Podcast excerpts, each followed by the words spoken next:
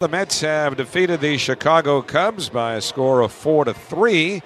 As Phil Bickford, one of the newest Mets, has his finest hour in his early tenure with New York.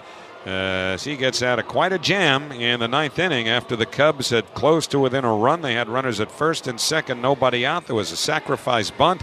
Bickford, a strikeout, a walk to load the bases, and then another strikeout.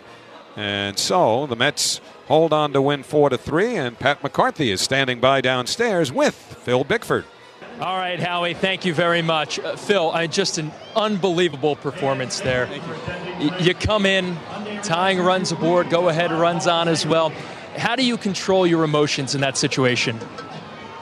You just have to. Um, winning's very important, and uh, it's way more enjoyable winning. And um, in that moment, did everything I could to uh, help the team win.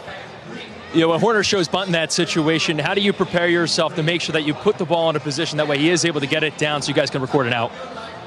Yeah, I mean, whether he's bunting or not, still got to throw strikes. So throwing strikes is the name of the game.